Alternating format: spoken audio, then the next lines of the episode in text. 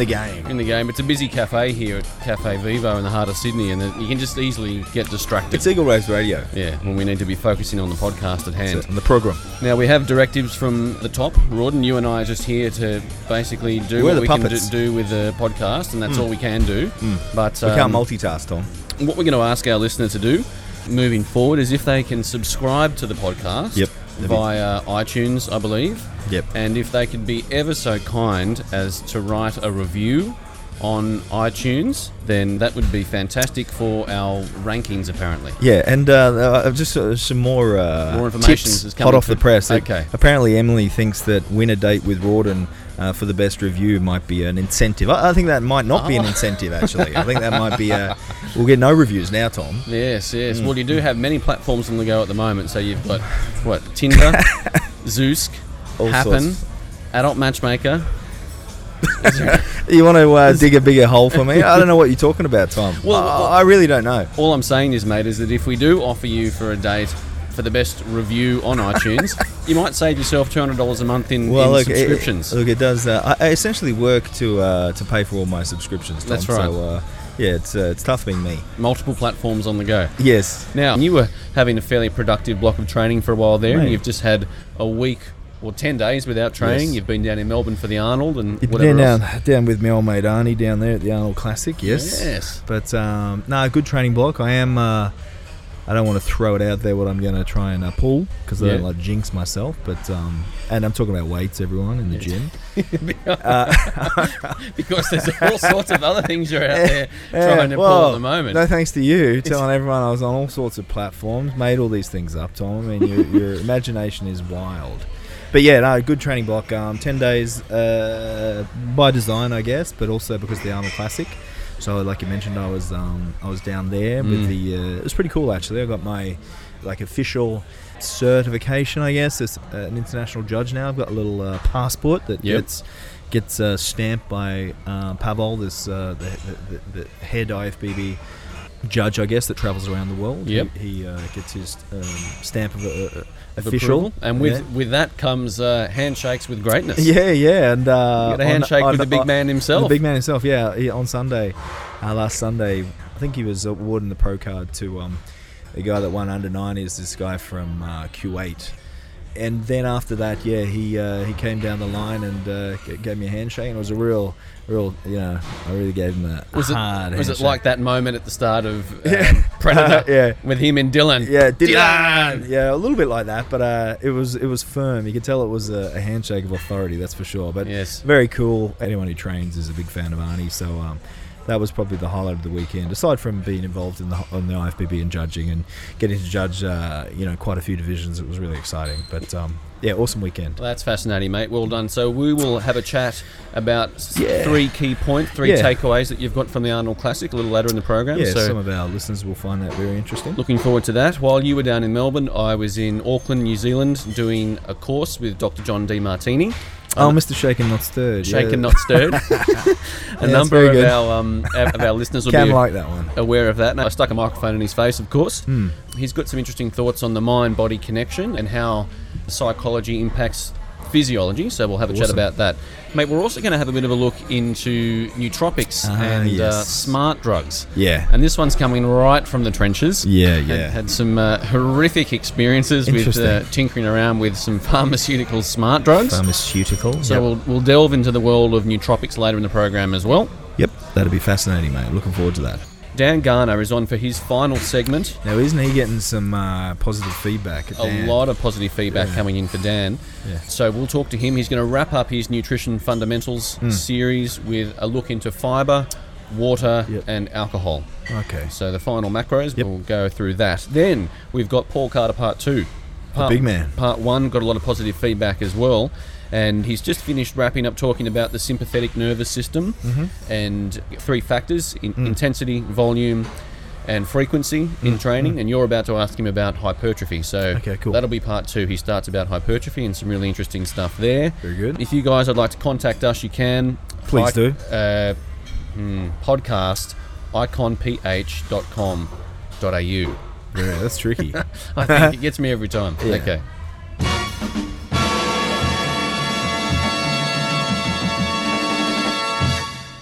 Righto, mate. So you've been down in Melbourne, and apart from having a raft of competitors that you've prepped, being down there on Yeah. show, you were Yep. also down there in official capacity to be there judging. You had the, the slick hair and the tie on, all bits Mate, and pieces. I did. I did. Man, it went down a treat. I got- I got, I that post got like I think three or four hundred likes. It was huge. I think it was the best, uh, most popular post I've put up. The slick hair. The slick hair. Funny. I like it, mate. So there's a few things that you'll take away now from, I guess, your capacity as a, a judge and a coach. Yeah. Yep. The IFBB, in terms of where they're they're moving with their criteria these days, it's interesting. They're moving away from um, any obvious signs of performance-enhancing drug use. Yeah, that's one of the big things. Uh, I think Arnie, he, I mean, he has been quite vocal over the years, but just of, of this year is really quite a, a movement to get away from, uh, you know, any of our listeners might look at the IFBB uh, pro ranks and, and see various competitors at, at times on stage with their, you know, gut distension and, um, you know, various things that, that look strange for, uh, you know, a pro athlete on stage. And and I guess the, the, the IFBB this year more so than, than last year anyway uh, is really uh, clamping down on any uh, really any any signs of uh, uh, performance enhancing drug use. And what I mean by that is uh, the gut distension. So any of the competitors with with a bigger uh, distension through the midsection they are marked accordingly. So they uh, they don't place as well as what they perhaps once would have. Yep. any signs of uh, gynecomastia, the you know excessive estrogen due to um, you know too much testosterone and, and other compounds, any signs of the gynecomastia will will mark uh, a competitor down, or, Yep. or even to the point where they actually do not get scored. So um, if they're in the lineup and they have obvious signs of, of gyno. Then um, they actually, um, it's at the, the judge's discretion if they feel it's obvious or not. Mhm. If you do feel it's obvious, then we can actually not judge them. Yep. So we, we just won't actually place them. We don't even give them last because that's still judging them. They're just scratched off the list. I see. Uh, any signs of uh, synthol, which which is like a, an oil that they inject into different muscle sites to um, enhance the, the muscle, make it uh, appear full, but it's quite a an obvious, uh, sometimes quite an obvious Okay. um, what they've done. So any sign of, of synthol uh, use, the the competitors again will not be uh, marked in any way, shape, or form, Yep. which I, I think is an awesome thing. So basically, yeah, it's trying to uh, clean up the, the sport, so to speak, and um, bring back more aesthetics, Right. more of those classic lines and smaller waist, V tapers, and, and really reward. Um, Kind of it, it's a it's a competition of uh, aesthetics, and, Yes. and those with the superior genetics and great physiques uh, should win because they're they're uh, you know they're just put together better. You know Better, what I mean? right, That yes. is- A physique more in line with what Arnold presented himself E- back e- in the day. Exactly, and and with the likes of Arnie uh, behind the movement, and um, you know the classic lines of Frank Zane and these guys back in that era is what they're trying to gravitate towards. Right. And um, and I guess it is. Uh, you mentioned uh, you know what the IFBB is doing, like. Uh, you know, in 191 countries around the world, so the biggest federation, and um, the big push, uh, the, the IFBB is trying to actually, uh, I think they have actually gone through the first few hurdles of getting into the Olympic Games, this Olympic sport. So um, Mm. I'm not sure what divisions they will be. I think it's more like the, the fitness and the bikini and classic bodybuilding. Some Right. of the, the uh, classic bodybuilding is where you need to be a certain weight for your height. Yep. Um, again, more aesthetics, more classic lines type thing, but uh, but really exciting for the IFBB, and and that was uh, another thing that was discussed, and um, and Okay. the judging criteria um, really sort of clamped down on. But even things like skin quality and um, everything comes into play. So Right. if, if, if anything that looks like Sort bad acne on the back or something like that. Yep. anything like that, and um, yeah, well, to a degree, yeah. Yeah. It, it, two, two competitors, both quite competitive. One with bad skin, you reward it to the one with with, with clearer skin. skin. you know? Okay. Fascinating. So yeah, quite interesting for the IFBB, and uh, interesting that they are actually um, going down that route and, and Mm. really clamping down on, on certain things you're not. Uh, they don't want to see on stage. You know, Right. the, the, the audience don't want to see it, so judging don't want to see it either. So, in line with that, mate, as a judge, you looked at a lot of different physiques. and Yeah. You, you would have taken some notes and dotted I's and crossed T's. And Exactly. it's apparent to you that from a, a base level of genetics and how someone's put together from their, their bone structure upwards and outwards, if they don't have the genetics for the particular division they're in, then they're wasting their time. Pretty much. If they want to be competitive, and, and a classic example of this is um, uh, men's physique. You know, this this uh, class is, I guess, for our listener, the the category where the, the guys wear the board shorts, but you know, classic lines, so really small waist, V taper. James Kahn, if anyone's been following what, what I do and what we've spoken about over the last uh, year and a half, you would have heard me refer to James, being an IFBB pro physique athlete, but looking like him, small waist, big uh, V taper, great great chest, uh, delts, arms, great condition, good skin, you know, good face, facial features, that type of stuff. Yes. Um, if you do not, after this weekend, yeah, like clearly, uh, had this conversation with one of my competitors actually. He was um, uh, ripped, conditioning was probably one of the best up on stage, um, but just the way he's put together, just a, a you know, a, on the beach, fantastic. Like everyone would say, "Wow, look at that guy! He's got a great rig." But Yep. up on stage where you are up against guys that do have that smaller waist, do have that great V taper, that have the right proportions, and their, you know, their arm sizes in relation to their delt size. Their chest is full and it's and it's and the shape's good. You know, this particular client of mine, uh, you know, big arms, which great for most guys. Like, yeah, one one jacked arm, but you know, Yep. uh, curls get the girls and all that sort of stuff. But um, but then his arms are a little bit too big for his delts, and uh, his abdominals, uh, just the shape of his abs, shredded. Just a weird shape, you Yep. know. They're just when they're up on stage with everyone has great, you know, six pack type configuration. His abs look a little bit of. So when we're looking at the lineup, we're essentially looking for where we're crossing out the guys that don't fit the criteria. Bang, bang, bang, bang, bang. Yep. Left with however many left, and you whittle those ones down. Boom, boom, boom. Check the comparisons. Left on the last bottom three. Boom, boom, boom. Okay. Boom, boom, boom. He's he's third. He's second and first. You're watching the turns. Boom, Yep. boom, boom.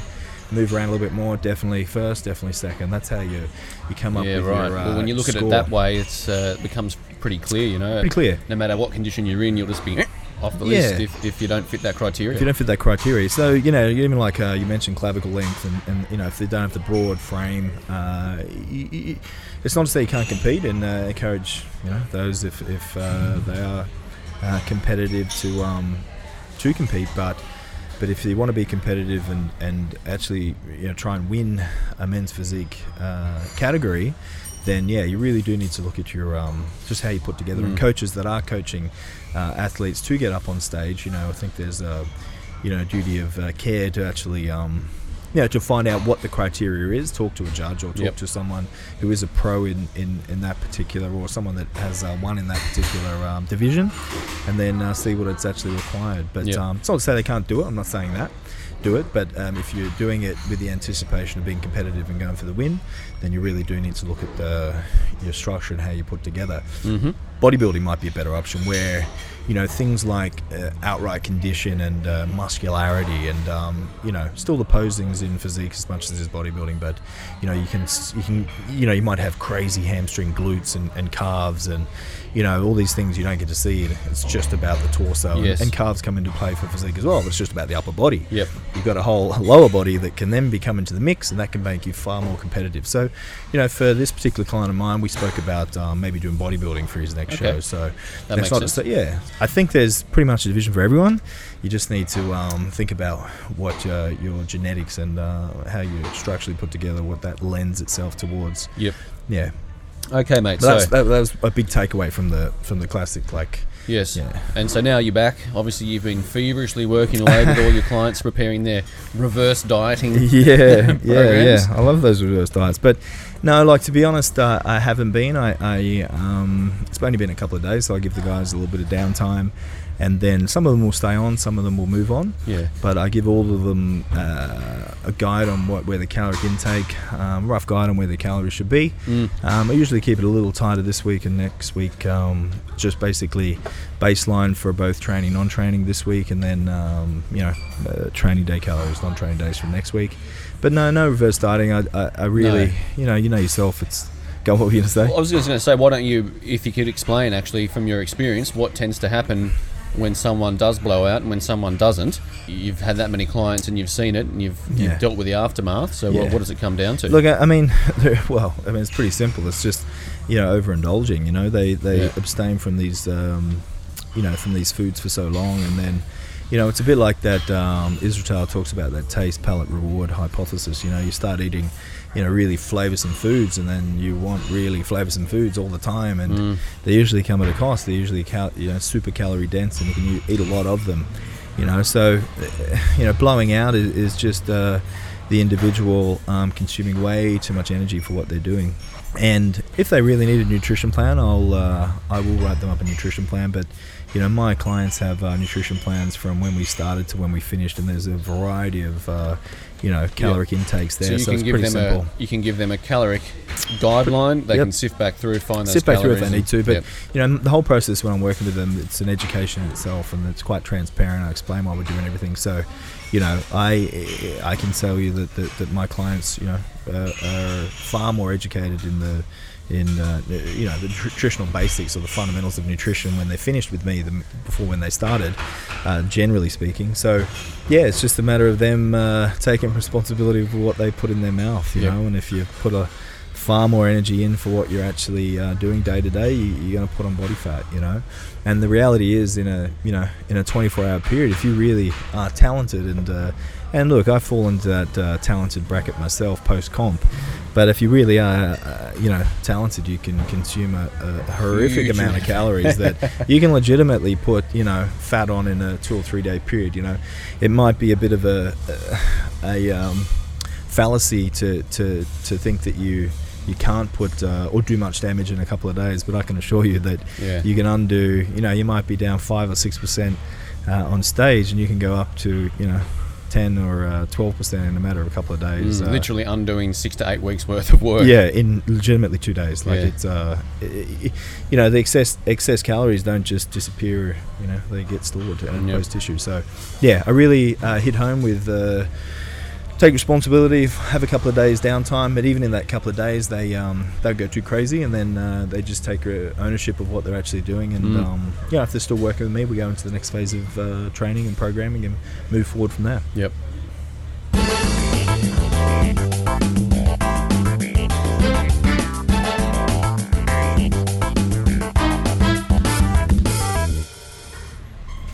Rawdon, well, what we've just been talking about is actually quite relevant to uh, what we'll hear from Dr. Demartini in just a moment. But when I was over at this course, like I said, I had a chance to have a bit of a chat with him, and the interview was basically about psychology and how that impacts the physiology of the human. And we went through a raft of different topics brain chemistry and neurotransmitters, cellular health and inflammation, environmental toxicity, Oh. nutrient density of modern foods or, or Uh-huh. lack thereof, stress, anabolic versus catabolic, genetics versus epigenetics. There's pretty much no subject you can't ask him that he won't have a detailed answer on. Okay. Um, And this was over in New Zealand, yeah. this was in New Zealand, and the relevance for this today is what uh, we'll hear from him in a moment. He's basically talking about the symptomology that the, the body has and how to interpret that, and that nothing's really bad. It's there to give you feedback about what you're doing to yourself Very a- good. and how to manage it. And he'll uh, he'll list a, a um, variety of foods at the start, which will probably be very relevant to a lot of those people who have just finished a comp and have um, Okay. pigged themselves out. It's almost like Rawdon. He's describing one of your cheat meals. All right. There's a thing called disease of the meaning, and every symptom in the body is actually meaningful, but we don't interpret it that way. And I have to go off on a tangent to do that. Let's say you went out and you ate a pizza, and then you have a steak, and after that you have a bowl of spaghetti, and after that a cheesecake, and after that a bowl of prunes, and after that you have uh, a jar of peanut butter, and after that you have 10 hard-boiled eggs, and after that you eat uh, stewed spinach, and then a loaf of bread, okay? And you're stuffed, you can't breathe. And you go to bed, fall asleep, because your brain got all the blood taken down to the digestive organs. You wake up and you've got puffy eyes, nasal congestion, headache, gas, bloat, stomach ache, stomach cramps, nausea, vomiting, diarrhea. You got everything. You wake up like that. Now you go to the medical doctor, and he says, "Well, you need an antacid, an antihistamine, an anti-headache analgesic. You need an anti-diuretic, an anti-poop system." Uh, you, gives you 12 medications for all the symptoms because the model is get rid of symptoms. It's you, you're here to feel good. Now, you go to a naturopath, that same condition, or, or somebody that's applied physiologist and understands physiology, he's going to ask a history or she's going to ask a history, and they're going to say, You picked out. You're not governing. Your symptoms are all trying to get you to live with governance. So the symptoms are not bad. The symptoms are feedbacks to try to get you to live wisely. So you're not living to eat, you're eating to live. If you interpret the body that way and the symptoms that way wisely, you'll get more out of your physiology and you'll learn to subtly, intuitively listen to those physiological responses. to guide you to maximize your performance in life. When you're living for a purpose and you have something really meaningful to you that you're looking forward to do, you are more likely to do that. So if you know you have a major performance to do, you're very disciplined. You have self-governance, you can see your outcome, you're strategized. But if you have nothing going on, no meaning in your life, you're very likely to go and overeat and blow it and not have any discipline. So it's so important to fill your day with high priority actions that are meaningful if you want to maximize your performance out of physiology. And it's also wise to make sure that if you're in a situation like that, that you find meaning in it because you'll get the message quicker and you're less likely to duplicate the behavior that got you in the problem. So, mate, basically, and we spoke about this pre-show, hmm. and we can use the example of someone prepping for a competition. Yep. They have this specific goal that they're working towards, and that's their purpose hmm. for the moment. And then everything that they do in their day is aligned with that mission. Hmm. And so, when you're doing that, and even at a higher level, and this is what Demartini's whole point is, is that if you have a, a higher vision for your life and you're living in congruency with that on a daily basis, Word of the day. the, the psychology behind that has a range of downflowing physiological benefits. Hmm. Uh, your brain chemistry is better, your cellular health is better, it's actually got anti aging properties, you have less stress, you have better digestion, and obviously better body composition back thereafter.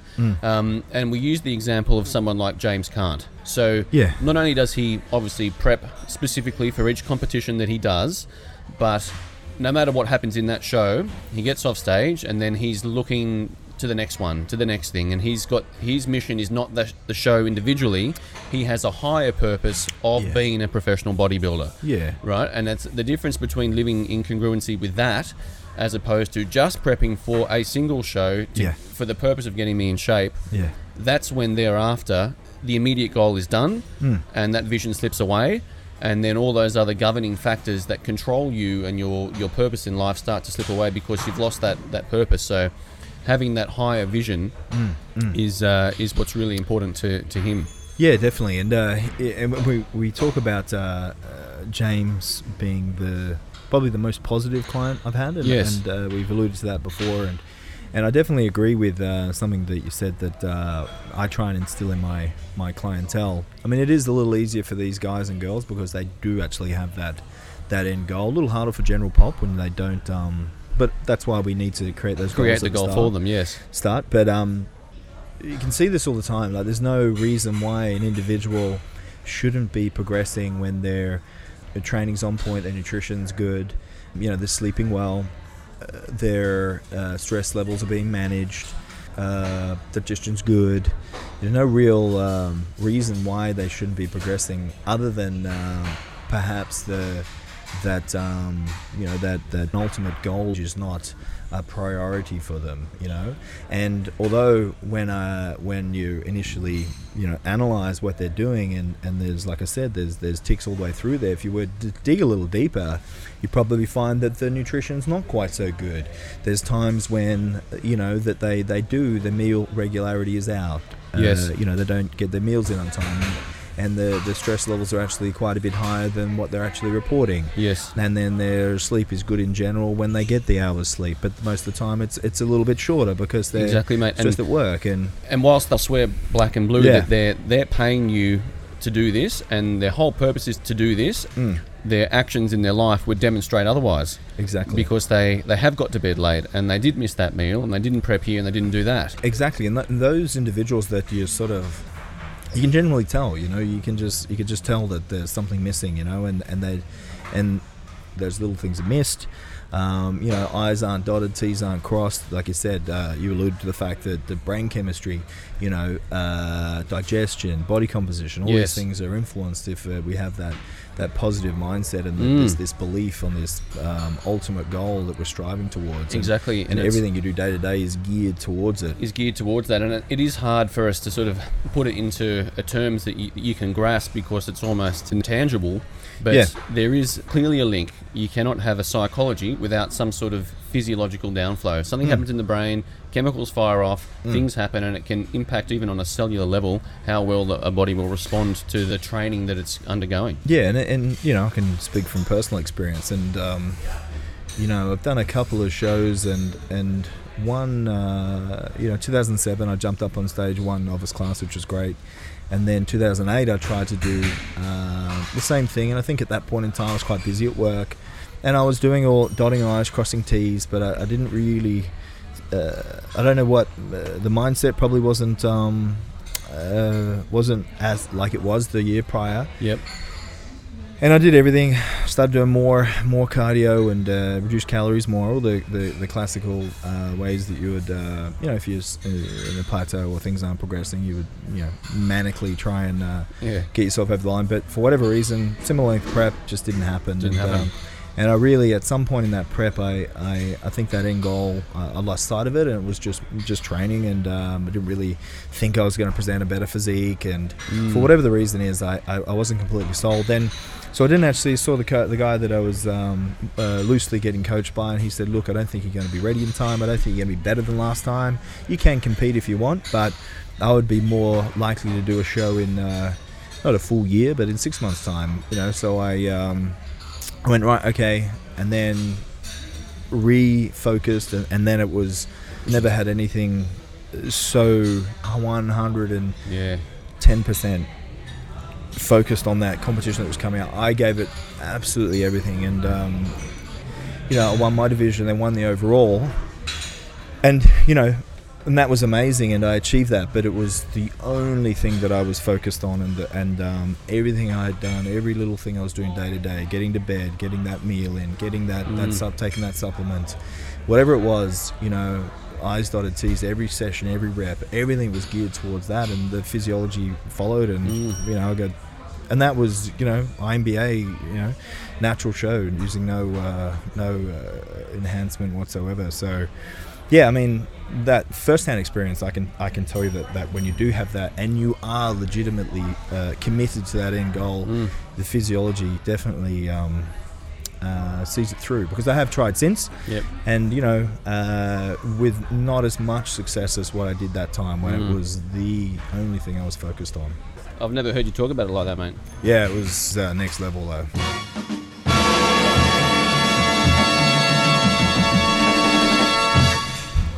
Smart drugs, Rawdon. Well, you know, how smart are they? Well, mate, we need lots of them on this program. yes. We're pumped full of smart drugs before we go to air. But Now, Charles Walker Mm. was on. Texas Ranger. Forget what episode he was on, but he was in here and he's got quite a well versed medical science background. And I was talking to him, this was a few months back actually, before Christmas, Hmm. and he had that little stint at Harvard. And he was over Yep. there at Harvard uh, furthering his studies. And all, all the rage amongst the students were these smart drugs and nootropics. We've spoken about nootropics a little bit from time to time on the program, usually in the context of some sort of cognitive enhancement Yeah. pre workout, particularly for strength training workouts. Mm-hmm. However, these drugs are, or, or supplements have been far more widely used in academic circles, hmm. uh, even by executives and entrepreneurs who have you know big workloads and creative thinking demands. Mm-hmm. And uh, there's this uh, quite an interesting subculture of people taking pharmaceuticals hmm. to enhance memory and cognitive function. Hmm. And it- it's like the the movie Limitless.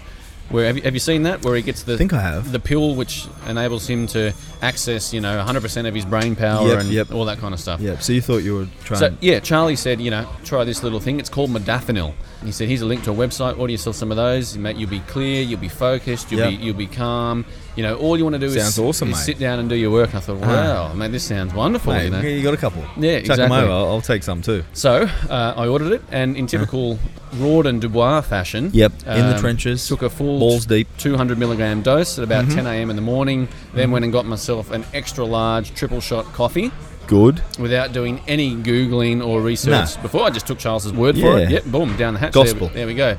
Turns out, modafinil is a, a pharmaceutical prescribed for people with narcolepsy. Yeah, which I suffered from for quite Yes. some time back at the CHPC, often falling asleep at my desk. Yes, talking to you. intermittent micro sleeping. And that Yeah. legitimately, when I was talking Yeah. to you, I fell asleep. You fell, fell asleep. we were having a podcast meeting once, and your eyes just went red, and you fell asleep. And then you said, "Did you just fall asleep?" asleep. I'm like, "No, of course I didn't." So anyway, people who have narcolepsy, you know, fall asleep at the wheel. Hmm. So they need to be obviously Not kept, good. kept awake. So this modafinil, for whatever reason, they, and they still don't actually know exactly what pathway it works on in the brain, mm-hmm. but it keeps these people alert and awake.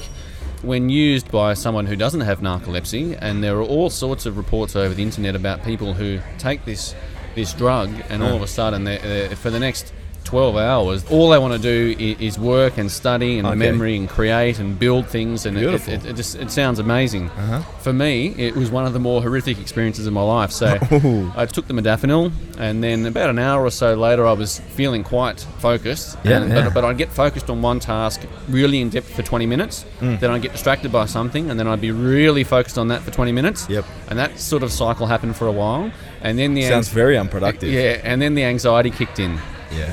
and it was horrific. Like no appetite, churning stomach, Yep. jaw was tense, physically jittery and mm. shaking, and, mm. and couldn't get any relaxation at all. Mm. Then I started googling and think, well, what have I got myself into here? Yep. Turns out modafinil has a 15-hour half-life. Yep, So if I took it at 10 a.m., at 1 a.m. in the morning, there's still 100 milligrams of modafinil in my bloodstream. Yep. So there was no sleep at all. It was the most horrific night in Mm. bed, tossing and mm. turning, mm. anxious. I woke mm. up the next morning, no appetite, digestive distress. You know, like it was. It was I, Bombs away. I just, Yeah. you know, Horrible. I wanted to escape it and I couldn't. Uh, I contacted Charles and he said, "Mate, wow, wow, there's very rare, very some No, people. I have, neglected to tell I you have about. heard of this happening before, but only very rarely. Ah, okay. went, okay, thanks, mate. Yeah. Thanks for Um, that one. So word Okay, of warning, although but for, for him, for someone, and it's very interesting because I have since read that for people with Charles's kind of brain chemistry, Hmm. you know, they are all students. They are people who are into studying and that kind of stuff. Yeah. And, and these drugs work on these people in a certain way. I'm sure if you were to take it, you're a little bit prone Yeah. to anxiety like I am. Yeah, I'd be would- really It'd be a horrible experience for you as well. Yeah. But he did then say, okay, mate, well, once you've got that out of your system, why don't you try some pramiracetam? Yep. We had spoken about aniracetam on Yep. an earlier episode. Pramiracetam is the most potent of the racetam family. Yep. So I took some of that with some tyrosine, Mm-hmm. and that was everything that modafinil should have been that wasn't. Right. Calm, focus, uh, really effective, creative thinking. And uh, and I've been taking that on a regular basis. I take it first thing in the morning. So there's no anxiety. Productivity's been high. Yeah. And I've given it to a few clients as well and get some really positive feedback about pramiracetam and tyrosine Okay. as well. So the the consensus with, with that combo generally, um, obviously your dotted i's, crossed t's with the research. Yep. Generally well uh, well tolerated with those. Yes, I mean these aren't pharmaceuticals. You know, the pramiracetam essentially modulates transmitter sites for acetylcholine. Okay. Uh, so that neurotransmitter becomes more prominent in the brain. Creativity, memory retention, that type of stuff. yep. Exactly, and the tyrosine is like a um, helps the production of neurotransmitters in general. So it increases the well of neurotransmitters from which you can draw the uh, acetylcholine from, and that's tyrosine is just an amino acid. Yep. The dosages that I take, the pramiracetam, only very small, 200 to 500 milligrams per day. Okay. So just the tiny bit on an end of a teaspoon. The tyrosine, one to five grams. You can about a teaspoon, Okay. and that's uh, more than enough to uh, enhance cognitive function quite effectively. Very good, very good. I mean, I'll give you my uh, take on. Um, I mean, I did have a look at the modafinil. Modafinil, yes. modafinil. And um, Menno Henselmans uh, a guy that we reference uh, on the podcast from time to time. He, in his uh, PT course, he ran through supplements that he likes to use, and he did actually review that one as a, as a nootropic and, and said that it is uh, surprisingly well tolerated, and the safety uh, is, is is quite good across the board. Yes. But there obviously is, um, in your case, an exception. Mm. Um, so for our listener, Yeah, I think know- the dosage was very high as well. Um, Yeah. One of the guys that I've spoken to about it, who uh, works closely with Nelson Vergel, who we've had on the show, yep. Nelson's used modafinil as well, but only a 50 milligram dose. ah, okay. So 200 milligrams is a real shock to the Touch of the system. Dubois. You Yes. know, get in there Yes. and get the eye twitch going and hope for the best. 15 hours later. That's right. If a little bit's good, more has got to be better. Yeah, 100%. 100%. But uh, yeah, for me, for my money, um, even even caffeine for me, uh, pre-training doesn't really go that well. Like I, with the uh, pre-workouts, I have uh, in the past taken a lot of pre-workouts, and Yep. back with the with the jacked 3D, the the one with the, the juicy, what is it? Uh, the, DMAA. yeah, the good stuff. And those pre-workouts, even back then, it, I find it just um, sort of overstimulates myself, and I and I don't really get in the zone for training. For me, uh, it's got to be quite a go- organic process where the nervous system takes its time to, to, to get up to capacity. Then I'll train, and so for me, Mm. zero stimulants when I when I train, or, or, or caffeine not too close to training. But uh, but I know others that, that do respond very well with, with high dose caffeine. I know Charles Uh, we reference uh, the big CP on the program, and um, I know he's a massive fan of uh, high dose caffeine pre training, and the, the research is there to back it up too. There's a ton of quality research to, to um, uh, lean towards caffeine supplementation before, certainly before neural work. Uh, but before training, uh, increasing training drive and, and, and, performance and everything else. But Yes. for me, it, it just doesn't work, man. I think the the the, uh, the effort of training is, is, is stimulation enough in itself, and anything uh, above and beyond uh, just existing uh, takes me out of that zone and Mm. um, compromises the training to the point where the workouts are crap. So, yeah, for me, no stimulants whatsoever. Very good. So there you go. Feel free to um, try the pramiracetam and tyrosine combination taken on an empty stomach. First thing in the morning, 200 milligrams of pramiracetam, 1 to 5 grams of tyrosine. Nice. If you're really ballsy, have a crack at the modafinil, but maybe start with Be warned. yeah, 50 milligrams. Yep. That's just like a quarter of a tablet. Careful with the caffeine with that as well because they're quite synergistic. Yep. And look, let us know how you go. Podcast at iconph.com.au. Very good.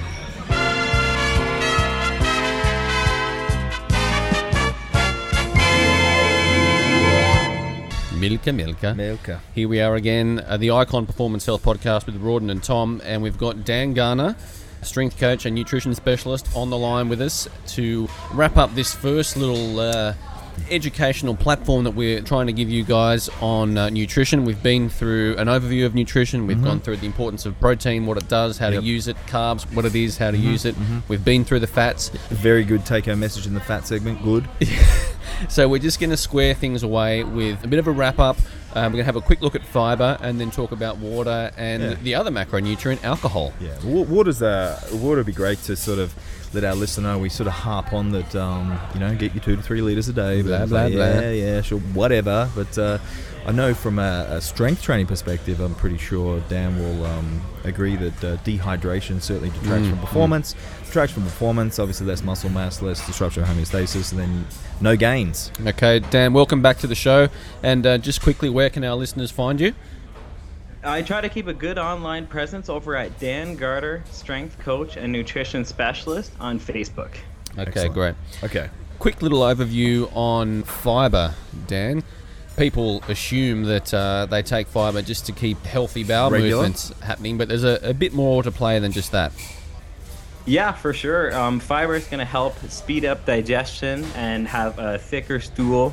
So your going, your bowel movements are a lot more smooth and efficient, which is important. That's actually one of the number one complaints that I get in working in nutrition is that people are constipated and fiber plays, fiber plays a huge role in that. And actually another thing that we're talking about today with water, that plays another huge role in that. Yeah. Typically Yes. correcting somebody's fiber intake and their water intake play huge dividends towards constipation issues. Yeah. There's different types of fiber out there such as insoluble fiber and soluble fiber.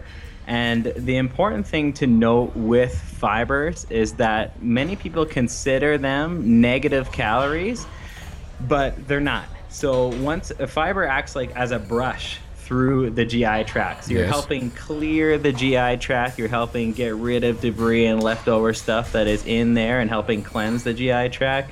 But what happens to fiber is in the large intestine or in the colon, it's converted to a short chain fatty acid and is actually the colon's preferred fuel source to do what it needs to do and also to maintain a healthy gut bacteria within the colon. And this hmm. results in about two calories per gram. So it's not a nothing per, per gram, but it's about two calories. Okay, okay. We call that the uh, the gut biome on the podcast. Bio. downstairs there. Okay, but so we basically it does have a caloric value, but we needn't necessarily get too anal with factoring that into macros overall.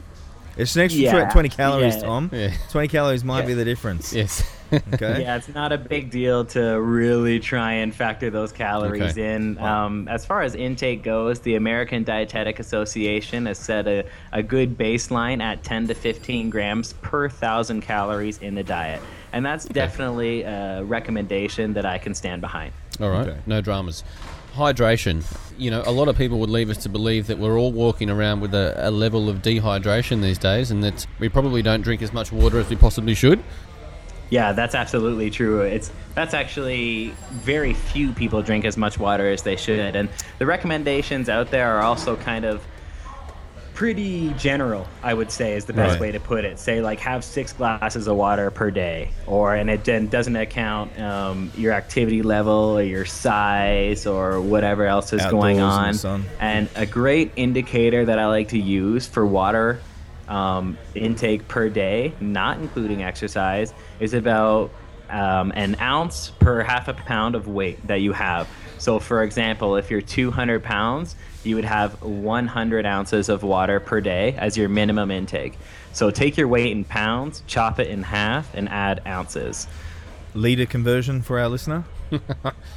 The liter conversion, you Okay. divide 32, 100 by 32 would be about 3.1 liters. Okay. Okay. All right. Yeah, 3.1, uh, yes. For the yes. average 200 pounder who isn't training that day. Yep. Okay. Right. Okay. I will chime in there, and uh, uh, we actually had uh, Juan Carlos, our listener, remember, and one of his key things that he does uh, initially keeps things really simple. He just gets the hydration of the individual up because, uh, like you, I think he agrees. Most people, you know, are walking around dehydrated to some degree. So one of his first uh, simple things that he does gets them training, but he puts their hydration uh, up considerably.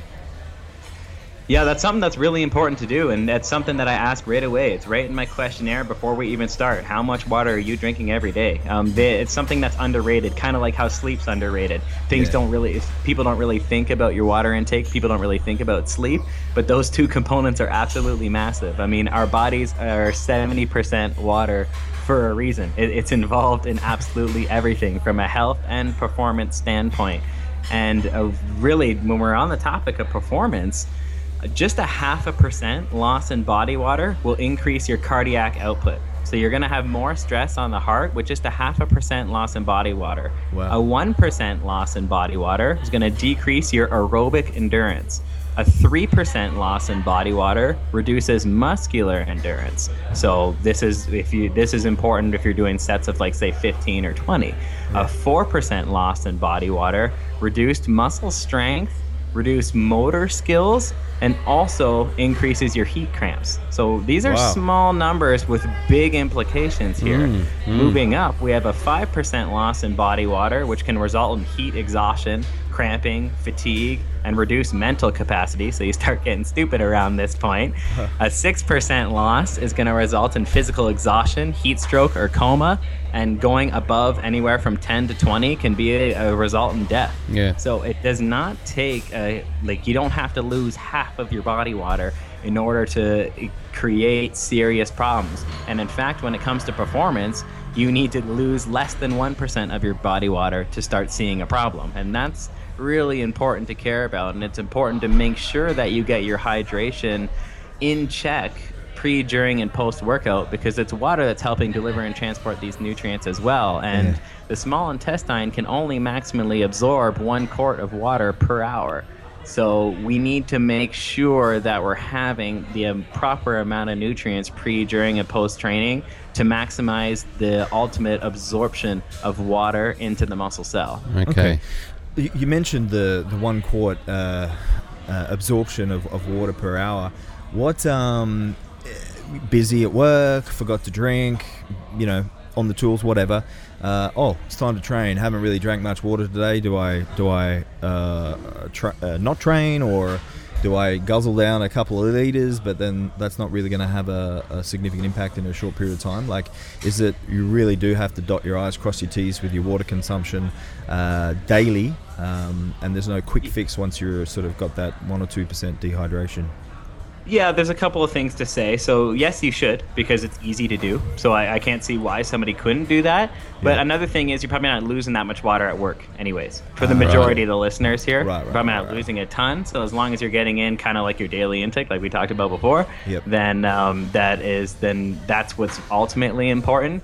But what's really important as far as performance is your hydration pre, during, and post workout, and Okay. also your electrolyte status of the body as well. Yeah. Okay. So on the workout thing, Dan, we spoke about in our carbohydrate section that you know you like to have high GI carbohydrates to fuel muscles and the nervous system while you're training. so you have you know 50 grams of high GI sugar while you're training. Do you need a certain amount of water with that sugar to enhance Absorption. ab- absorb everything properly? Yes, you do actually. So to minimize GI distress, you want a liquid mix coming in the form of a six to eight percent solution, and no more. So what this means is, quick math here: the average water bottle is 500 milliliters, and if we multiply that by eight percent, that's 40 grams. So if you're having a bottle of water, the maximum amount of carbohydrates you can put in that bottle of water is 40 grams. So you want 8% or less, ideally 6 to 8% solution for maximal transport of water and electrolytes and carbohydrates and amino acids to the muscle cell during training. When you start Right. going above 8% is when you start running into GI distress, GI backup, and ultimately decreased hydration during exercise. Okay, six to eight percent. Uh, just for our listener, liter of water, we could have sixty to eighty grams of, of uh, carbohydrates. Correct? Yeah, and that would get through, yes. Right. Okay. Okay. So if you're having then excess water on top of that, that doesn't affect the process negatively. No, it doesn't affect the process negatively. And there's also important things to point out in this topic as well, because there's different transporters within the body. So if we're taking only glucose during training, that's going to have an uptake rate of one gram per minute or 60 grams per hour if you do the math. Mm-hmm. Okay. But glucose utilizes the sodium dependent glucose type 1 transporter in the small intestine. That's what's extracting that and transporting it to the muscle cell. But fructose uses GLUT5 to get itself out of the small intestine. So if we use a combination of different types of sugars, it can be the difference of absorbing 60 grams of carbohydrates per hour to aid in hydration and over 75 grams per hour has been seen in research by using multiple sources. So, with mm. different sources of carbohydrates, you're utilizing different small intestine and trans- transporters, which ultimately results in greater fuel for your muscles and better hydration for your entire body. Okay. Okay. Interesting. So you mentioned fructose there. Was that one of the ones that you said that uses a different transporter? Yes, sir. Uh, but fructose no good for m- skeletal muscle, for glycogen, uh, Liver. liver. glycogen synthesis. There, yeah. No, not not so much for glycogen synthesis within the muscle, but it is for liver glycogen synthesis. And we use liver glycogen during training. And something that's underrated within the industry is that when the liver has full glycogen status, it sets off a whole body anabolic stimulus. So it's like the body saying, "Okay, the organs are well fed. I Right. give you permission in order to grow muscle mass. It's like a Ah. stimulus like that. So liver glycogen replenishment is important post workout, not just because we use it during while, while we train, but because it helps the body stay in an anabolic state. So with fructose, not only are we getting more carbs per hour during training, we're getting more carbs per hour for the post workout glycogen replenishment, and we're getting a more complete glycogen replenishment in both the skeletal muscle and in the liver. okay. Okay, so that's a compelling argument to have some uh, fructose, fruit, uh, yeah. some fruit, uh, certainly uh, in that uh, post-training glycogen resynthesis period. Hmm. Yeah, it's it's it, there's really no reason not to have it. People will say that fructose blunts insulin, but it doesn't completely blunt insulin, and insulin is only needed in very small concentrations in order to completely maximize Yeah, its yeah, anabolic yeah. potential. Yeah, so yeah. you do not need tons of insulin post workout in order to maximize its anabolic potential. Fructose can totally be present, and you're getting the maximum muscle protein synthesis response while getting total body muscle glycogen. Okay. Okay, all right. Okay. All right. Are we happy with uh, water? Yep, they're all Yeah. the key fundamentals there. Good. Okay. So then, if we move on to the other macronutrient, Yeah. Um, this is a dodgy one that all my clients try to. Uh, try and get around it uh, Yeah. in some way, but uh, alcohol. So yeah, We know that it's obviously it's very calorie dense. and we Yeah, know for the sure. the obviously the the resveratrol in the, the red wine has its benefit. What what's what's the go on um, on alcohol, mate? What's what's your take on that? Well, first of all, if you're working with Australian clients, you have to understand alcohol metabolism. yes. That's something that is that is a must in a coach's Uh-huh, handbook uh-huh. if he's going to be working with Australian clients. But um, having said that, man, if I had a nickel every time somebody asked me if can I have alcohol while I'm on this diet, and if so, how much should I have? Mm, You know, that, that that gets asked to every single coach everywhere. Okay. And you know, let, let's be fair, right? Let, let's point out what benefits alcohol has seen in the data before we talk about the negatives. Sure. Okay. People who consume one alcoholic drink daily or drink only every so often live as long as their counterparts who don't drink. So that's that's something that's notable there. Okay, so we can get away with it a, a little bit. Little cool. sneaky one. Yep. I don't know what Australians classify as a little bit though. So Uh, how, how long is that piece, Piece of of string. string down? You know, that's, uh, that's what I asked. Uh, alcohol can also have a calming effect in some people, which can decrease stress levels. So if you have somebody who's super stressed out, and that's actually cost versus benefit. So although alcohol isn't inherently healthy, it's probably going to be healthier for that person to take them out of that stressful environment. Okay. Um, alcohol in moderation has been shown to lower blood pressure, both by relaxing the, visual, the individual, but also thinning the blood. Alcohol does thin blood. It's one reason why bodybuilders take it before stage to get veiny. Um, like Rawdon mentioned, there's resveratrol and red wine, which promote heart health and antioxidant availability. So that's that's a lot of that's that's not um, Right, uh, people typically only crap on alcohol, Yeah. but there, there are some benefits to go with it. And when you're taking on clients, you can't tell them to never drink ever.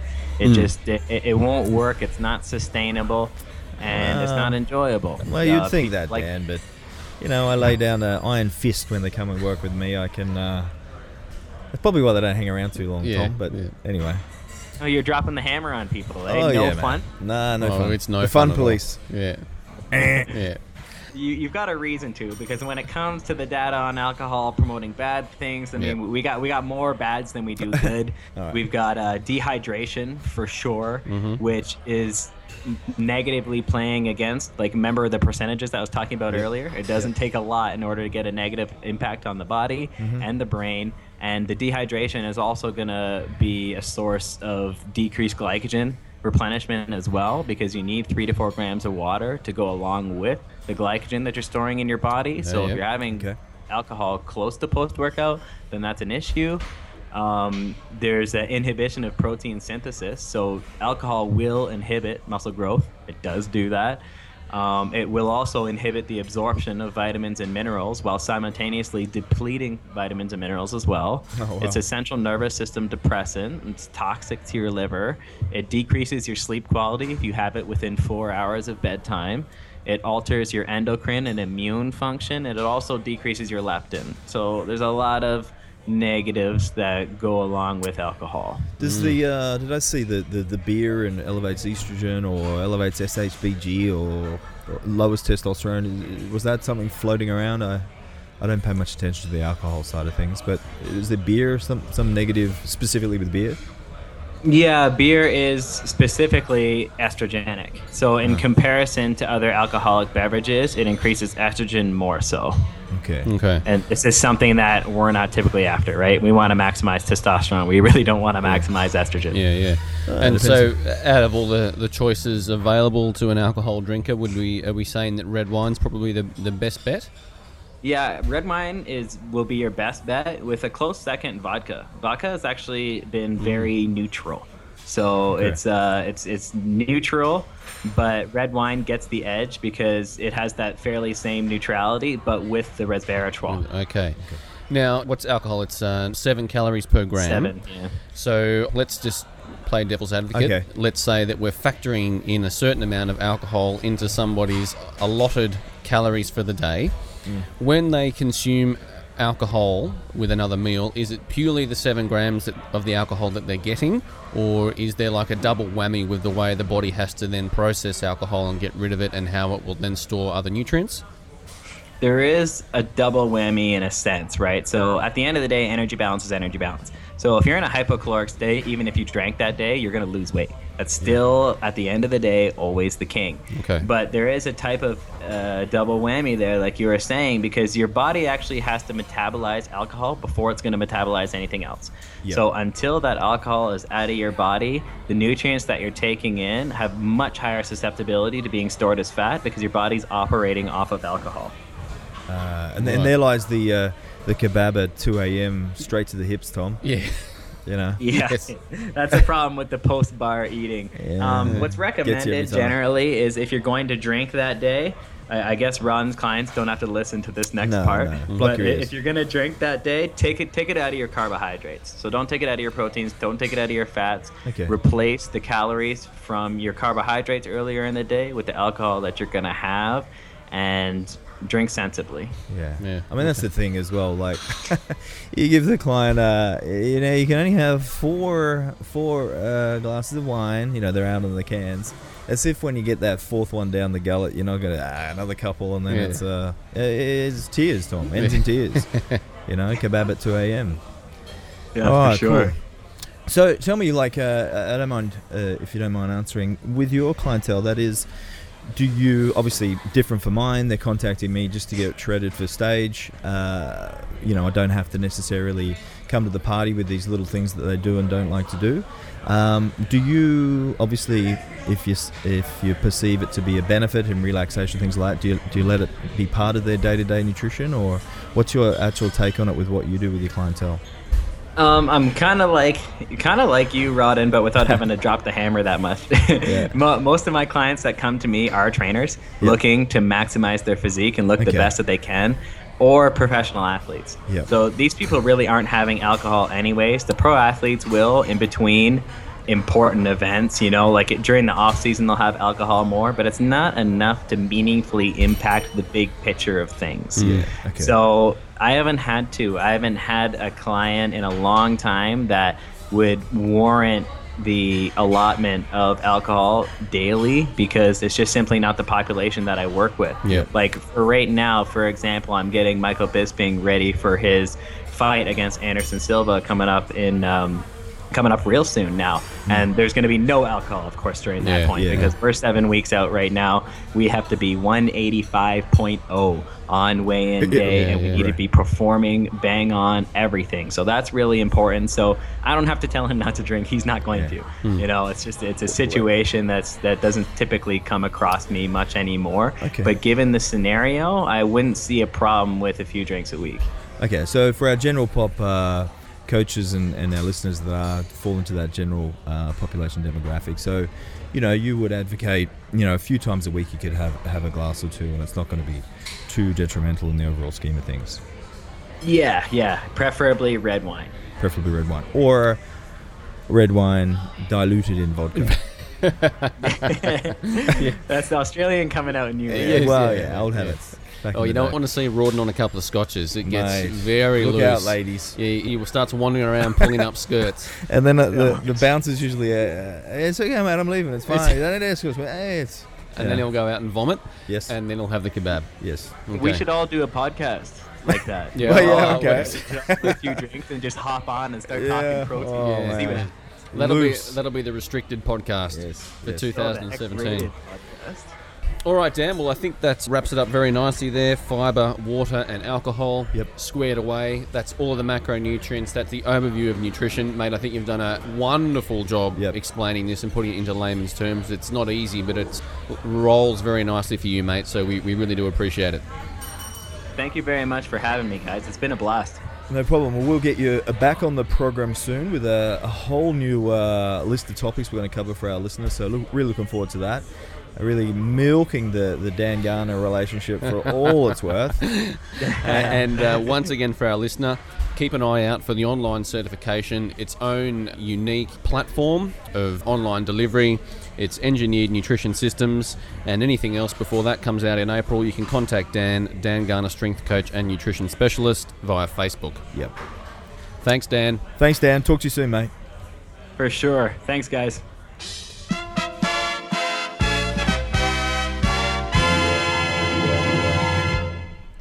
Well, there he was, Rawdon, the uh, final segment from Dan Garner. It's been a fantastic series, and that won't be the last of him. We'll get No. him back on. We've got another thing cooked up, another little topic. That's the uh, recovery and uh, Well, we might- protocols and nutrition. Yeah, and we'll do a whole uh, recovery series with Dan, which I think Yeah. would be fascinating. 'cause that's the whole. That's the name of the game. Yeah, you know the the, the magic of hypertrophy is uh, training hard enough with a frequency and intensity uh, at a right level That you can actually recover, recover from. Exactly. Yeah. So recovery is massive in in regards to uh, hypertrophy and body composition. Mm, so mm. that'd be really interesting. I, I, I'm pen and paper out with that one for me. I think. Absolutely.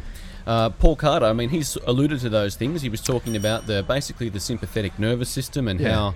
Imagine if you were uh, walking around the street, getting into street fights all day, how fried your your. Mm. nervous system would be, how, how anxious and how, how de- drained you Well, would that's be. how I exist in uh, when I would come here in the morning, yes. all the way to the program. But each time you get yourself up to do a big set or a big squat, it's basically tapping Punch into on. the to the, the same punch on. system. Punch on. Yep.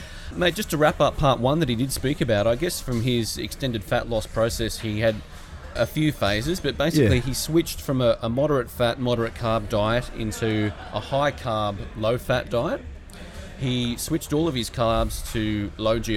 Hmm. I think there might have still been a little bit of cereal in there, but he, he went from the, Oh. the, the Oh, cocoa cocoa puffs to the rice puffs.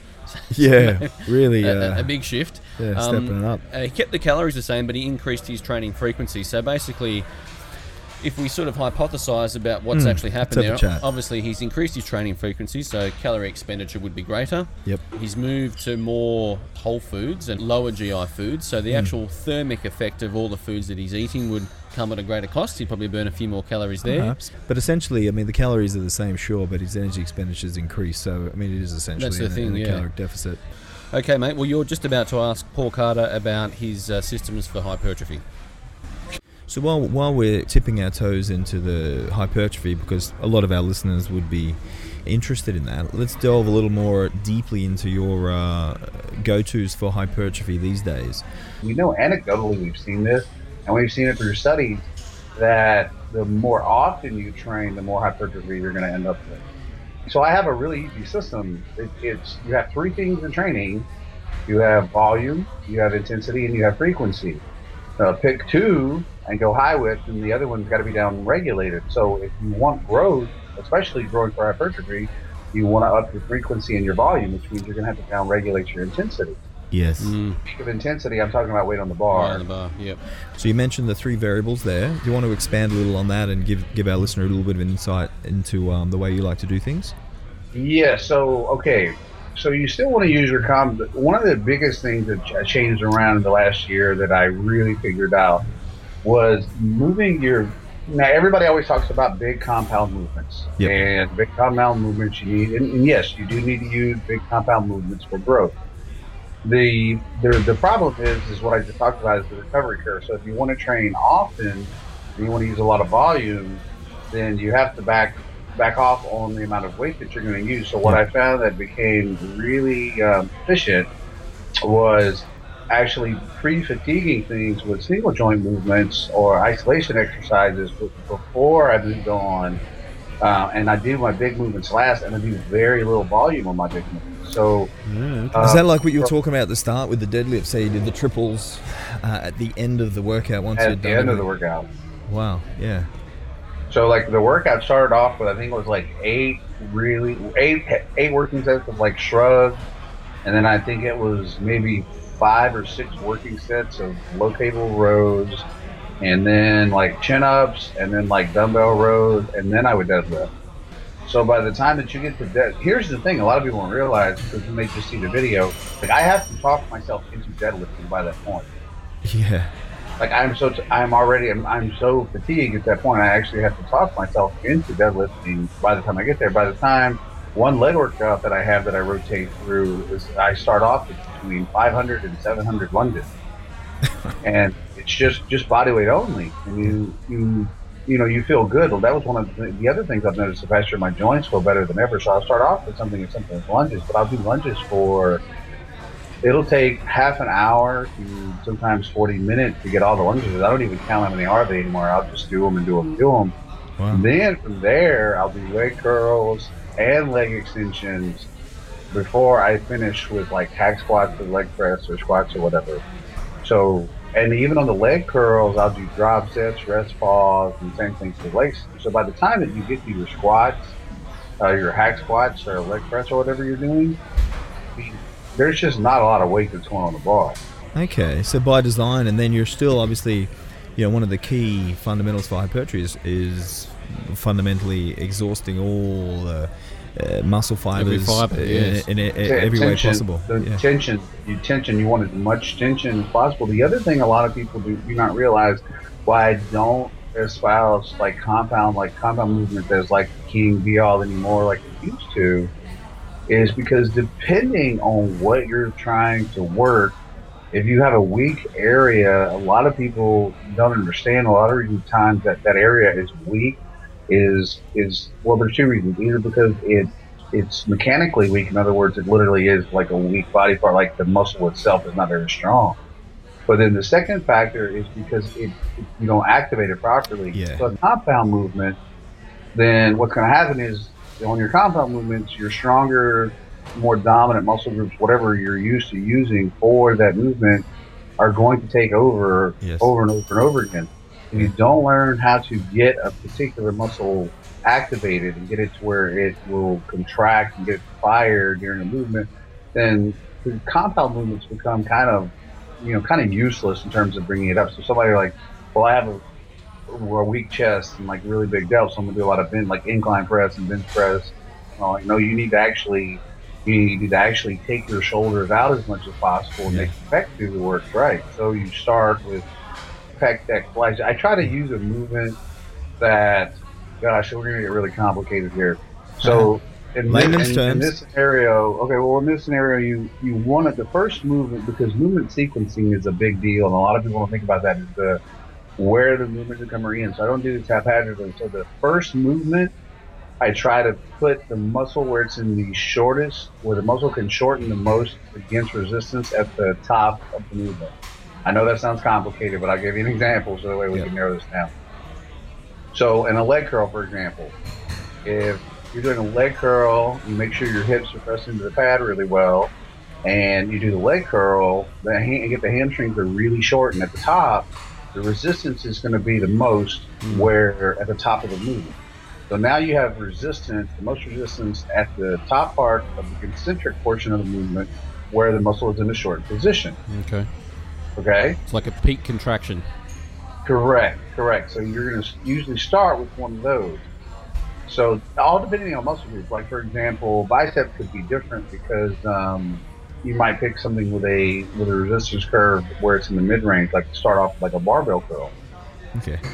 But you always, I'll always put my stretch movement second. So if there's, in other words, for let's say it's hamstrings, you're going to start off with leg curls, and then the next movement might be Romanian deadlift, Romanian. resistance Yep. or it could be good morning Yep. because those put the hamstrings in a loaded stretch position, and I always want the muscle group to be have already become very activated before I put it in a stretch position. Okay. Mhm. So then, lastly, that's when you move on to your compound. The compound. Now, now not only is the muscle fatigued, but it's been very activated.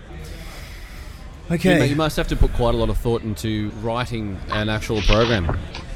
Yeah, depending on the person. So, um, you know, when I'm working with like pros and stuff, I have to really break down like, like, you know, not only how they've been training. So you have to look at, you know, you have to look at videos if they have, you know, what has their training been looking like? Like, what have you been doing? Yep. And then you have to understand from uh, an anatomy standpoint if this guy is weak in a particular area, is it because of how he performs those movements, or is it because of what movements he is performing? Because there's two different, there, those are two very different things. Yeah. Because you, depending on how much adduction or abduction your elbows have, say during a row or a pull down or whatever, it could be a very simple change in the mechanics of, of how the joints are moving. So, um, I mean, there's just yeah, it can become it, it can become complex. John always likes to say this. He gets pissed off when people say, "Oh, just just do some basic stuff. Do some basic stuff." And he's like, "No, like he's like if you really want to get to like another level, it becomes a little more complex." Okay, so obviously the movements are, are, are key and uh, the sequencing. You mentioned uh, volume and frequency. What about the frequency? So, say you did uh, like yesterday, you know, uh, you did back. When would you see? When would you hit back again? Like in a seven-day period, what's what's your frequency per body part? I don't have. It's kind of funny you asked that. I can kind of tell you this: a body part gets hit. This is how it usually works: twice one week, and then one time the next week. Okay. Okay. And the one time the next week, that would be more volume in that one workout, and then the same amount of volume in two workouts uh, on the week in between? Um, I go honestly. I go by by how I feel on the day. Yep. I, I try to do a pretty good job of listening. So you guys have probably had this before. This happens to me all the time. I get to the gym and I'm like, boy, I feel like shit today. It's going to be terrible. and then three or four sets into the workout, I feel amazing. Yeah. So, um, you know, on those days, then I know I may be doing more work.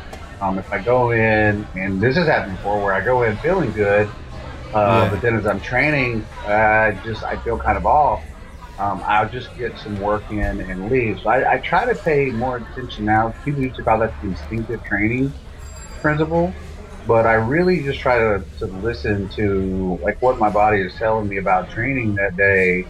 That that's another thing that I've really learned. I've gotten smart about is, for example, when I was doing deadlifts the other day, is the way that my mind used to work. I was having such a good day. I was like, God, go ahead and go to 635. But I was like, no. It's Yeah. just go ahead. Do the, the you know the plan tonight was to get a couple of triples in at 585. So I'm just going to stay there. Yeah. And I've done a much better job of not letting my ego take over. Um, I like I see guys like you know talk about well I'm growing to train like I'm training to grow and then I see them doing stuff like one rep maxes in the gym. I'm like I have no idea what you're doing. Like I don't like Mm. I don't what what the fuck are you doing? It's like it's it's like a guy you know getting really good at riding a 10 speed saying preparing for Formula One race car driving. I mean you know one has nothing to do with the other. Yeah.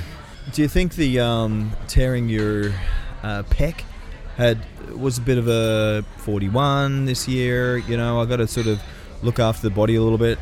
Does that sort of force you to keep a, a, a lid on things, so to speak? Yeah, definitely, and I think that's the that's the other thing is, is that um, that eventually becomes what what slows you down and injury after injury after injury. And the pec thing was such a freak accident. I mean, I've trained you know 26 years now. I've never even like had a like a really a pec strain. So for it just for it to tear like that was really really strange. Um, I mean, I've incline pressed almost 500 pounds. So obviously, like, my, but I mean, I'm very shoulder dominant. I mean, I'm, my shoulders are very strong. So, um, I think for Very it to big. go like that was just, um, it was just, but it, I do, it does stay in the back of my mind because I'm like, okay, you know, um, gosh, I, my whole principle when I wrote base building was around using submaximal poundages to build strength and volume and it works very well and you don't have to beat the shit out of yourself and then you have to remind yourself of those things from time to time and say okay i don't really have to slap a million pounds on the bar today Yeah. Paul, just wondering about you. You know, you've mentioned the uh, the nervous system a couple of times and the importance of nervous system recovery. Is there anything that you're doing, you know, outside of the gym and obviously monitoring volume and the load you're lifting to help support the nervous system? you know honestly i think the, there- there's a few things that you can do. Uh, and, and I and again I, this will be coming out in my uh, article. And you guys will probably laugh at some of these things. Uh, one thing is laugh laugh a lot. Um, i'm serious. Go home and watch some stand-up comedy. And I, I stumbled upon this one night. People talk about it, but they don't actually apply it. And when you apply it, you actually be like, wow. So I had a really bad day, and I came home that night. And I ended up watching this um, this stand-up comedian who was uh, really, really offensive. Like his whole thing was to be as offensive as possible. I hadn't laughed that hard in forever, and like it changed my entire evening Yeah. Yeah. That's a good one. and uh, he's actually he got he lost his job um, in the, he had a show here in the United States and his name is Anthony Jeselnik and he made fun of the guy that got eaten by the shark over in New Zealand. You guys remember this? Vaguely, yeah. Mate, there's people getting eaten by sharks every week out here. Yeah. So well, anyway, he made fun of a guy that that got eaten by a shark and he had a, what he called a shark party on his show. and uh, but he made some of the most of like everything he said was super super offensive and like that stuff does that. like i love when people get offended by stuff because i think it shows a very weak amount of character on their part Yeah. especially when it's just you know when it's a comedian and he's doing it on purpose and you let it affect you like that shit is hilarious to me Okay, so so laughing and and uh, I, I think it's one of them so i honestly one thing i do is i'll watch um I actually believe it or not, I, I watch stand-up comedy or I watch funny movies, Okay. and you'll be surprised. Like if you laugh for thirty minutes or forty-five minutes, like how different you You actually feel, Oh, yeah, yeah. the, Feel- the feel really physiology totally changes. Yeah, I get that. Absolutely. Absolutely. So think about how you're always friends. You're having a bad day. Your buddy picks you up. You spend the next. You go somewhere to the, the pub or whatever, and you laugh for 45 minutes or an hour. You feel like a different person. Yeah, yeah. Yep. Okay.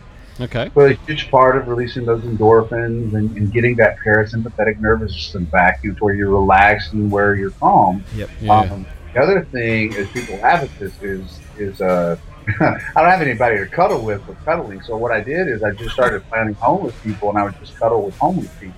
And um, Oh, you did not. No, of course, yeah. I just got cuddle with homeless people. no, I didn't cuddle with homeless people. No. But um, believe it or not, oxytocin it gets released when you when you hug people. Really? And Okay. it, yeah, and oxytocin is it's a huge, huge uh, stress reliever. wow. So, and the way your body releases that is is through hugging um, or cuddling, and it, it helps release oxytocin. And oxytocin is one of the main hormones your body can release that, that helps you calm down and, and again, once again, get that parasympathetic nervous system back to baseline. Okay. All right. Yeah. So now here's now here's something because Rawdon, you you do you have you have your dog. I know you Yep. love your dog. Yep, yep, yep. And Now, for our here's listeners, you got a you got a lovely pooch as well. Yeah, I do. Now, here's something that I don't, don't get teary eyed. I actually found this out on a show I watched about dogs. Dogs know how to release oxytocin too. So when your dog, they actually they did this through like through when they were testing dogs and they were looking at like dog how dogs' hormones react to certain things. When your dog sits down, you ever have your dog sit down and they just stare at you like they want something, but they're just staring at you? Yes. That's how dogs actually hug you. That's oh, I see. when a, when they actually found out when a dog actually sits down with his owner and stares at his owner, it's how a dog is hugging you. That's how a dog. Is, That's awesome. So the dog hugs you by by looking at you. And I remember I was watching it that night, man. I was like almost started crying. I was like, because I had this edible mastiff for 11 years named Dozer, and he used to do that to me like all the time. Yes. He would sit down and just stare at me, and like I'd be like, "Well, you want to go outside?" He anything, you know, What do you want from you me? Potty. He wants to, yeah, and he was literally just I just me. wanted to give you a hug. Oh, Dude, I was gorgeous, just, I man. just started fucking crying. I was like, I remember how much he, he used to do that, and Mm. okay. um, he was literally just being like, "Hey, like I love you, buddy," and that was like his way of doing that. So, Yeah. so when Jada does that to you, you know she's just telling you she loves you. yeah, does it all Yeah. the time. It's usually she looked at you with a piece of the couch in her mouth. Well, mate, I, I will be loading up a pic later today. She did uh, maul it this morning, so yeah, she's back to her old ways. Standard. Standard. So you're, gonna, so you're gonna have a giggle at So that we got one. Uh, laughing and hugging. anything Yeah. else there, mate? Yeah, the other one was uh, was ZMA at night. So you so magnesium. Yep. At night, really good for helping to get your body to relax. If you can't get your mind and your body to relax, that's a big thing for people at night, especially like myself, have trouble sleeping. Is it's not always about you. Your body can be exhausted, but my mind is often just Yeah. constantly like in a turned on state, thinking about stuff. You you got to get your mind to get into that relaxed mode. Yeah. So I really found um, something called Natural Calm to have here, and it's in a powder. And if you if you crush up a couple of Vicodin and put it in there, it works really well. What's it? It's fun. You can do you can do a Valium too. Oh, right, right. Yeah, okay. same thing. Yeah. Got it. I'm Valium check. I'm mo- I am mostly kidding about the Vicodin, but I have really done it with Valium. No, I don't doubt that. yeah. All right. So I yeah, so if you go with uh, magnesium ZMA supplement, if you get a really good one, they really do work. They help you calm you down at night and get you into that, that relaxed state. So what I recommend to guys is you know spend it you know your evening, uh, watch something you know makes you laugh or find something that makes you laugh, and then spend the next part of your evening, you know, take some ZMA or some magnesium and get away from your, your laptop or your phone or whatever and open a book Good um, or you do something that helps get your body into a relaxed state. Yeah. okay. And don't stay up all fucking hours of the night, like I do. Yes. Yeah. Mine's always racing, mate. But you write some really good stuff, so we thank you for that. Oh, appreciate it. Okay, uh, I, I did want to also go through. Uh, I mean, we covered hypertrophy. That that's awesome with um, the nervous system. Great stuff there. I did want to go into the, you know, what because I guess one of the main things you're. Uh, no, not one of the main things. You're famous for all sorts of things, but but you know, obviously, you mentioned your heavy lifting and um, powerlifting, things like that. I, I, did want to cover, you know, your, your your basics for for strength development. Whether there was any, you know, your key fundamental for um, for strength development there. The stuff on strength, I mean, I've covered so many times for for a lot of guys. You know, narrow it down to the lifts that you really want to get strong on Okay. Um, and be very cognizant of the musculature, the areas that you're weak in, and make sure to address those uh, very thoroughly. Uh, Ed and I talked about a lot when we were out there. You know, um, yeah. It, you have to be able to assess. First off, number one, your technique has to be correct. So no matter what, like if your technique is off, it doesn't matter what else you're doing to help yourself. It, things are not going to get better. Mm. Okay, so, so, technique fundamental. Yeah, technique number number one technique has to be has to be perfect for your leverages. That's the key for your leverages. Yeah. Yes. So that's that's the number one. And once you once you get your technique dialed in, then you have to figure out at figuring at what what portion of the lift that you're weakest in because that if your technique is perfect then if you're slow or weak in a, in a particular range of motion during the lift, then you have to assess what muscle group is weak during that portion of the lift. And that's where you kind of start fidgeting with, okay, what are what are the support I need to do to bring up those portions muscularly so that way um, I can eliminate the quote unquote weak point in the lift. Yes. Interesting. So I guess we you, you work on essentially uh, the techniques of the nervous system's in check, and then you, you can actually once technique is on point, you can actually break the movement down and and and uh, critique it, find out where you're weak, then you go away and address those um, uh, those parts, and then of course you're a sum of all, all the body parts, parts and then yes. your lift will go up. Yeah, like for example, the guy the guy's technique is really good, but he's weak off the floor in the deadlift, I'm going to know that it's his knee extensors, his his, his quads are weak because you're the, you're going to have uh, knee extension and hip extension in, in the deadlift. So yeah. the, hip extension doesn't happen until the top third, top you know top half of, of the movement. So when you're breaking off the floor, if you're slow off the floor, it's going to be key because um, you have weak quads. So now we know we need. That's why a lot of guys will find, hey, when I bring my front squat up, my my speed off the floor, my deadlift came up. Well, that's mm. because you made your quad stronger. Okay. Yeah, yeah. That makes sense. So yeah. That, that's very refreshing. I mean, usually ask someone a, a, question about strength and they'll go into a periodization technique or, yeah. or something of that nature. But at, at, its fundamental level, you can only can only ever be as strong as the, the weakest, weakest link, link, You know. Yeah, good one, man. Absolutely. I mean, it, you I can dial you up a a program to where from a from a peaking standpoint, you may hit a personal best, but it, it could be 50 pounds off what you could have been hitting if something in your technique was better, or if you're able to break your your basically your movements down and see what what muscle muscle group is weak during the movement that's holding you back. Yeah. Okay, so for our for our listeners that do um, are interested in the strength game, you know, fundamentally get someone that's good at breaking down technique because I think the point that you made there, Paul, was it's going to be a little different for everyone because we're all biomechanically a little bit different, lever lengths and, and, and, right. things like that. Yep. And then once you've isolated uh, where you're weakest, then you can go away and uh, design a program that um, actually targets those uh, those muscles individually. And then I suppose you can go into more of that isolation type stuff that that's mm. um, yeah, well, I'll give, you, I'll give you a great example of this. I had a deadlifter came to me a couple of years ago that's having lockout problems, really strong off the floor, just wait to shoot up off the floor. And this was a guy who was um, close to a 400 kilo deadlifter. Oh wow! So, so, but his his lockout was terrible. So um, he was always struggling with his lockout. And he sent me one video, and I was like, "Look at your feet." And he's like, what about them? I'm like, your toes are pointed straight ahead. And he's like, so? I'm like, well, your lockout sucks because your glutes can't, you can't get full, you can't get hip extension fast enough because in, in order to get full gluteal contraction, you have to have external rotation in the hips. and you can't get external rotation in the hips unless you have pronation of the toes. Mm. So I told him, I said, point your toes out like one inch. I said, and send me another video. The next week, his lockout was like completely fixed. Like all, all he had to do was turn his toes out one inch. He had been spending all these months trying to do all this lockout work, and it wasn't Yeah. lockout. Well, it was never going to fix it because he had a literally something in the kinetic chain wasn't lined up properly. Yeah. Yep.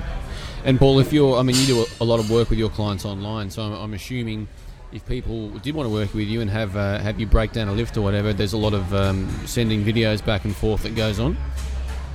Yeah, if a guy, if, if I'm working with someone on hypertrophy, I, I mean, I, I don't always need videos unless it's um, a particular lift he's never seen before. I, I just need to see pictures so I can see what we need to focus on, Yep. and then I'll have him send me videos of certain lifts I, I want to see how he performs them. If it's a strength-based athlete, then yes, I have to look at his, his how he Lifting. before I can break him out. And mate, how if anyone is interested in getting in contact with you, what's the what's the best method? All you gotta do is send an email to uh, paul at lift-run-bang.com.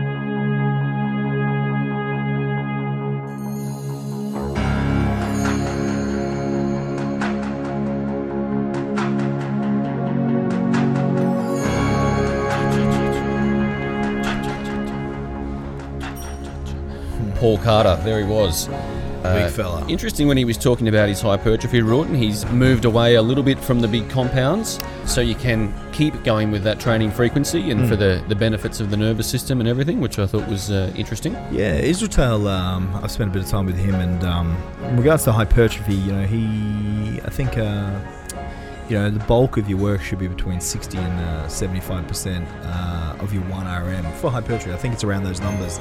So yeah, for hypertrophy, he doesn't really like to go up into those um, really low reps. I still do with my clientele, but um, but the research suggests otherwise. And uh, funny techniques about uh, relaxing and chilling out. Just you know, Yeah. Does the Jada stare lovingly into your eyes, mate? Mate, now uh, I'll have to uh, She's pay actually close attention. giving yeah. you a hug. Yeah, she Yeah, is. Very lovely. nice. Very nice. Uh, that has been the podcast. Thanks for listening to it. Arnold Classic, mate, that's done for another year, so you've got a, a, a year to uh, replenish the adrenal glands. Yep, yep. We'll uh, keep in contact with you guys via the email if you'd like to send us in anything.